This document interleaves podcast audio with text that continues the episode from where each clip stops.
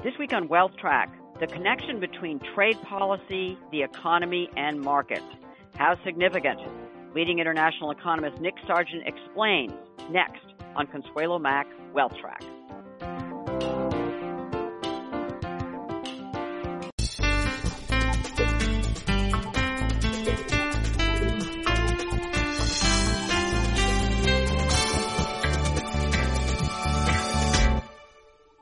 Another day is here, and you're ready for it. What to wear? Check. Breakfast, lunch, and dinner? Check. Planning for what's next and how to save for it? That's where Bank of America can help. For your financial to-dos, Bank of America has experts ready to help get you closer to your goals. Get started at one of our local financial centers or 24-7 in our mobile banking app. Find a location near you at bankofamerica.com slash talk to us. What would you like the power to do? Mobile banking requires downloading the app and is only available for select devices. Message and data rates may apply. Bank of America and a member FDIC.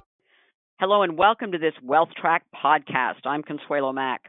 Today's focus is the connection between trade policy and the economy and markets. What impact is the trade war between the U.S. and China having on the U.S. economy? Is trade uncertainty contributing to the global slowdown? Joining me is Nick Sargen, a leading international economist turned global investment strategist as well. Sargen is economic advisor to Fort Washington Investment Advisors, the investment arm of Western and Southern Financial. He is also the author of several books, including Global Shocks, an investment guide for turbulent markets, and most recently, Investing in the Trump Era How Economic Policies Impact Financial Markets. Nick Sargen, thanks so much for joining us on Wealth Track, and let's cut right to the chase. What impact is the trade war between the U.S. and China having on the U.S. economy so far?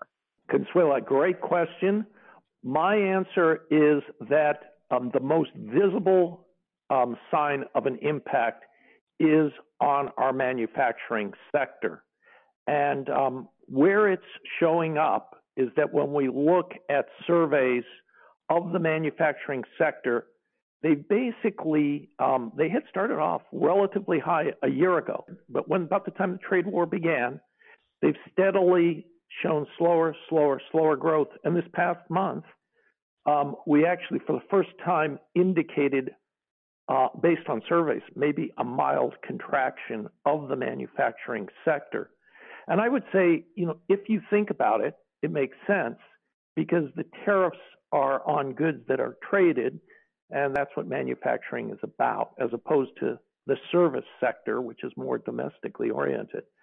So that's the most visible impact. But I think, Consuelo, the point for people to be looking forward to is will the consumer who has been shielded so far, because the first two rounds of tariffs mainly were on goods, say, that affected the business sector.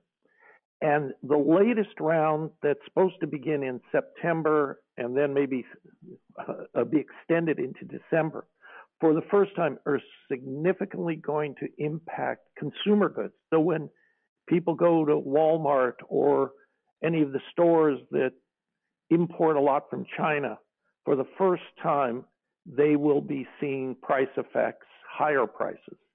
And then the question is, will that cause the consumer, who's been the support for the economy, to start to give some ground. I might add the consumer has been holding up very well. Consumer confidence is up. How quickly does the consumer respond to prices being raised? I mean, how price sensitive are we? And of course, everybody knows that this is a consumer driven economy. I think it's a, it's a matter of degree. Uh, for example, the um, tariffs that are supposed to go into effect just um, another week, um, you know, they're going to be about 10% of the price of the import. But the truth of the matter is that um, the businesses that do the importing, and even the Chinese, they may take um, some of the hit in terms of uh, the tariff. So my guess is that um, on 10%, maybe the price effect that the consumer sees, let's say ballpark, is um, half of that. So maybe the consumer will see on uh, goods that they purchase maybe 5% increase. My conclusion is that um, I don't think that's going to be the difference for the consumer, that this is something they can't live with. So I think they'll be able to absorb it. And therefore, um, I'm not sure uh, how much of the impact. However, what I would tell people is if, because Trump has said, if 10% doesn't bring the Chinese around, we could go 25%. I would be very, very concerned about the impact the consumer sees. And I think that could be a tipping point in terms of erosion of consumer confidence. So, um, so the answer is initially probably modest impact, but if it escalated, I'd be much more concerned. The trade wars impact on the markets has been much more dramatic. What is your assessment of what's going on in the markets? When I go back and look at how the stock market's done under the Trump era, you know, as we all remember, from the time of election till around um, early uh, 2018, the stock market was up, up and away, just a phenomenal run, 35, 40% increase. Since then, um, we've had pretty much sideways market, but very volatile.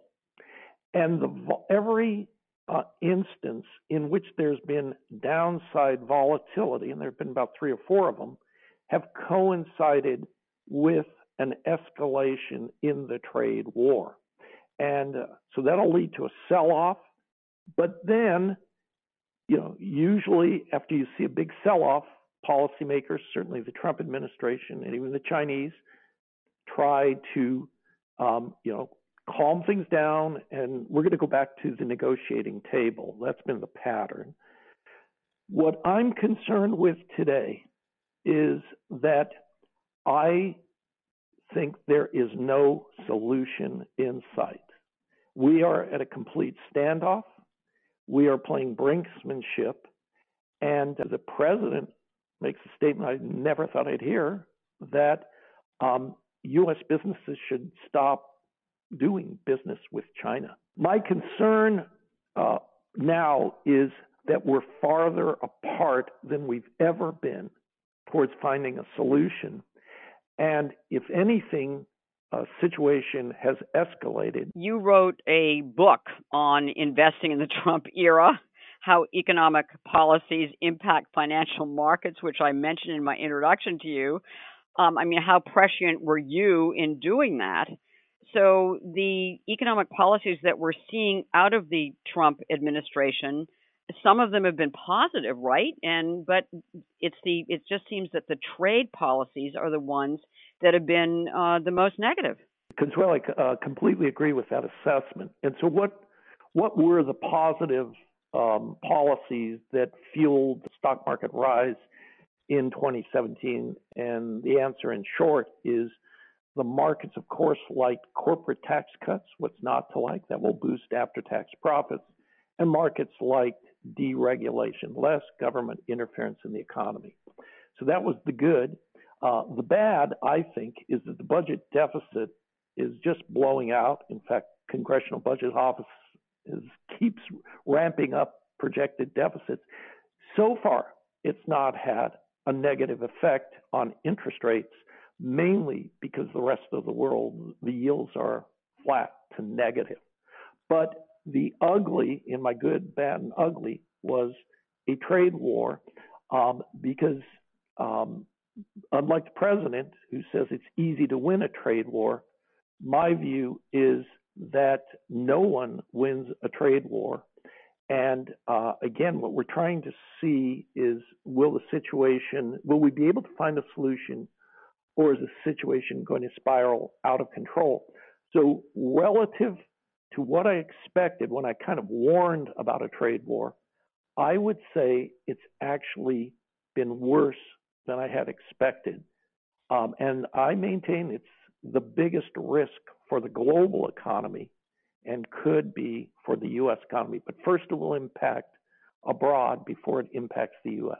It's interesting. The other major player uh, is, of course, the Federal Reserve and central banks in general, but specifically the U.S. Federal Reserve. And in the past, the pattern has been uh, that the markets have paid a lot of attention to what the Federal Reserve is doing. And in fact, if the Federal Reserve is making noises that they're going to, uh, you know, cut interest rates or take more easing actions, the markets have responded quite positively. And certainly, when the Fed actually does it, um, they respond positively as well. But the sense recently, uh, as the trade talk um, has and the trade war language has escalated, this tit for a tat, uh, is that the, the, the Fed almost uh, seems not to have the impact that it used to have. What is your assessment of how the Fed can uh, influence events and uh, their influence on the markets? The way in which I think about it is that uh, there are two questions. Will the Fed lowering interest rates, you know, they did a quarter of a point uh, at the prior meeting, um, and let's say they do another one or two, is that going to be enough to prevent a further slowing of the U.S. economy? And my answer is I do not believe it will. I think that we are headed for slower growth, and it remains to be seen whether that becomes a recession. In the short run, though, there is no doubt that investors um, want the Fed to ease. It tends to be good for the stock market. We've seen this throughout our history that when things get bad, if the Fed comes in and eases, as, as you suggest, the market rises temporarily. But to have a lasting impact, uh, you have to say that that easing is ultimately going to help the economy and help boost corporate profits. Because if that doesn't happen and the Fed eases and the market just goes up higher in knee jerk fashion, what have you done? You've raised valuations without improving the underlying profit fundamentals. And that's how you sometimes can get asset bubbles where um, prices just go up higher than can be supported. I don't think we're at that point, but that to me would be the risk um, if um, if the Fed continued in in this direction. As far as asset bubbles, are you seeing any? Uh, certainly, some observers are saying that the you know the U.S. Treasury market is in a bubble and that it's way overvalued. Uh, what's your assessment of the situation as far as bubbles are concerned, and also valuations in both the stock and bond markets? I would say that um, the hardest thing for any of us to explain is the steep decline in Treasury yields since about November of last year. Let's say the last nine months, they've fallen um, oh, about 160 basis points, um, 1.6 percentage points decline from 3 to ballpark 1.6. You know, that's a huge decline. And so we're trying to say, well, has the economy weakened that much or inflation expectations? And the answer is no, the economy softened, but you can't explain it off that. So I believe that the key factor behind that decline is not what's happening in the US, but what's happening outside the US. So um, today, uh, if I take Japan and I take European bond markets, volume of government debt in those two parts of the world that has negative bond yields has tripled in the last nine months to about $16 trillion. So basically, the decline in U.S. bond yields is in large part being dragged down by negative interest rates outside the United States. And, um, you know, so the difficult question then is how long can this continue? And I still remember, Consuelo, you interviewed me when we first saw negative yields. And I, we both shook, shook our heads and thought it would be an anomaly. And now what we thought was an anomaly is um, you know, lasted much longer and, uh, if anything, worsened. Um, so um, my concern is that this is not ultimately sustainable, but I don't know exactly what turns the situation uh, around. So, have the bond markets turned too negative? Possibly. Um, but if, if we go around the world and say, where do you see signs of recession? I would say Europe, to me, is looking on the cusp of recession. Germany already had a slightly negative number for the second quarter, same for Britain. And then we're facing the prospect of Brexit. We've got political problems in Italy, uh, etc. So I think that um, that's going to keep bond yields low. They may have moved too low to be sustainable, but um, I think that um, I don't see a quick turnaround. And then when I come, as I say, to the stock market, the anomaly is um, usually when you see declining yields of this sort, usually it's a flight to quality. Uh, and people get out of risk assets such as equities and like. And you know, we we're seeing nervousness in the stock market, but we haven't yet seen capitulation. But in my view, the upside for the stock market is limited because if the economy is slowing, profits are slowing. They're not going to be robust as they have been. And um, then the real risk to the downside, I think the Fed tries to provide support, but if the trade war keeps going the wrong direction, um, I see um, the risk as basically a replay of what happened in the fourth quarter of last year. Which was not pretty. Which was not pretty.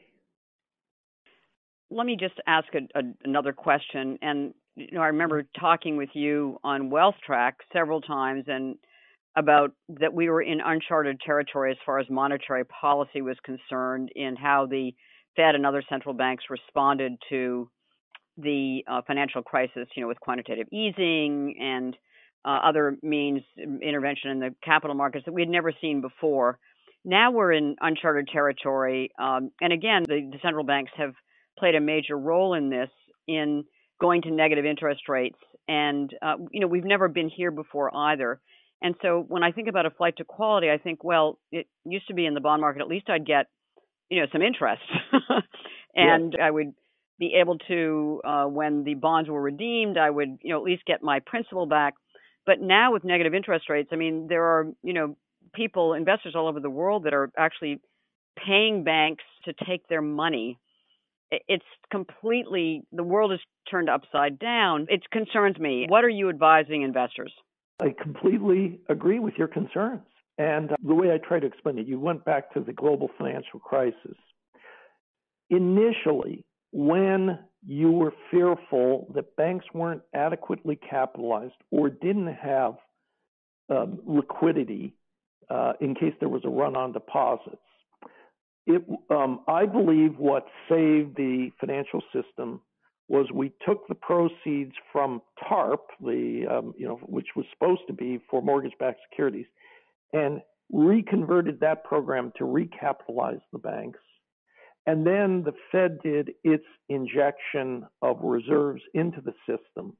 And I think that did stabilize the system.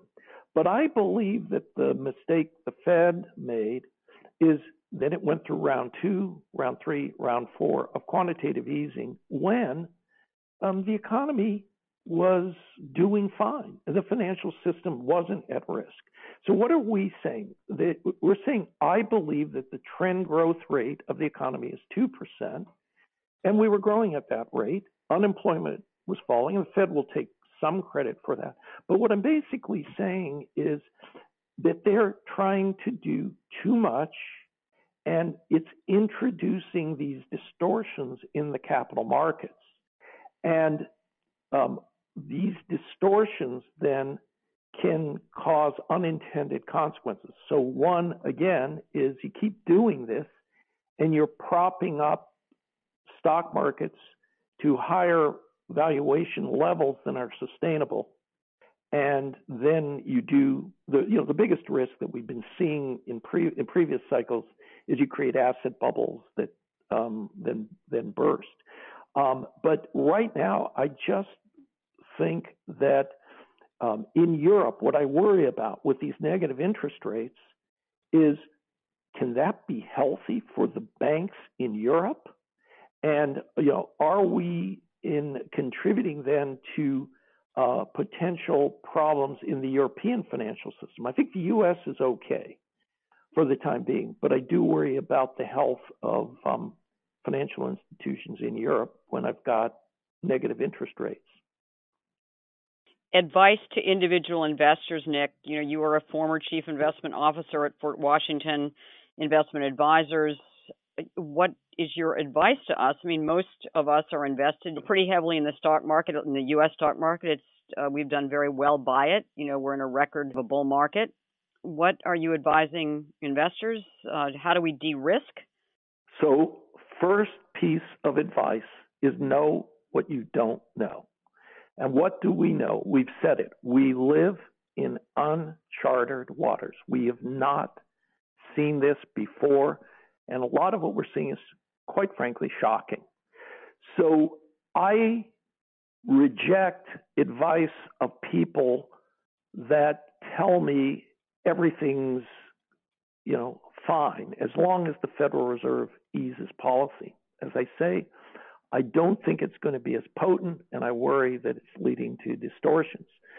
So, in that context, then I think investors have to ask themselves what's their risk appetite? And I ask myself this, and I say, am I going to be more unhappy if I went a bit more conservative, say, uh, de emphasized risk assets, and then the market went up? Am I going to kick myself because I missed um, another leg up in the market? Or am I going to kick myself because amid all this uncertainty, I didn't do anything? So, number one, don't add to risk. That's the simple message. Number two is is it a good time to de- begin to do some um, reduction of risk in the portfolio? And I think the warning signs are yes. And as I say, if you said to me, what what would cause you to be outright bearish? It would be if we escalated uh, the trade war with China so that instead of 10% duties, um, we go to 25%. That, I think, again, would undermine consumer confidence, which has been what's been holding up the U.S. economy. That would, if I saw that, and I've told my own portfolio manager, if we see that, um, go very defensive. Let me just do one follow up before we uh, conclude this discussion and that is when you're saying lighten up on risk. I mean, know know what your risk appetite is, and and you know potentially reduce some risk. So we traditionally think of risk as being stocks, um, yep. and I would say in this particular environment, risk could also be bonds. Treasuries used to be the safe haven. Gold has certainly been considered to be an insurance policy against disaster. Uh, yeah. That's considered to be a safe haven. Um, you know, do you consider bonds to still be a safe haven that balances the risk that you find in stocks? Um, that's a good question. I would say the following in the fixed income portfolios. Um, again, if we get a flight to quality, you can still have your treasuries rally because at the end of the day, um, the argument is that the government's not going to default on its debt. So, you know, could you have inflation risk? Possibly, but I don't think so immediately. But what I worry about is corporations have piled on record amounts of debt because it's been so cheap. And uh, so, therefore, I would say that the areas that um, in the bond market that uh, you have to be concerned with is first high yield bonds. They're going to have the most debt. And then, even in some cases, um, some areas of investment grade bonds. Um, for the time being, treasuries don't excite me, but I'm not worried um, that I'm going to face default risk uh, and the like. So a safe haven. And then the interesting thing, you mentioned gold. Normally, I'm not a gold bug, but in these environments, I would say that I talked to a very prominent investor, and he told me that he has been increasing his allocation to gold and he's a very, very savvy investor. And I said, gee, maybe I should at least give some consideration to that. Because again, I come back to we're in uncharted times, and people look to gold as a safe haven in uncharted times. They do. Nick Sargen, so great to have you join us for this Wealth Track podcast. Thanks so much. And thank you, Consuelo. It's a pleasure. And Nick Sargen is economic advisor to Fort Washington Investment Advisors, the investment arm of Western and Southern Financial Group, and also the author of several books, including Global Shocks and Investment Guide for Turbulent Markets, which we certainly do need in these days, and also most recently investing in the Trump era, how economic policies impact financial markets, and we are seeing that on a day to day basis. So I want to thank our listeners for joining us on this Consuelo Mack Wealth Track podcast. For more interviews, go to wealthtrack.com and, of course, make the week ahead a profitable and a productive one.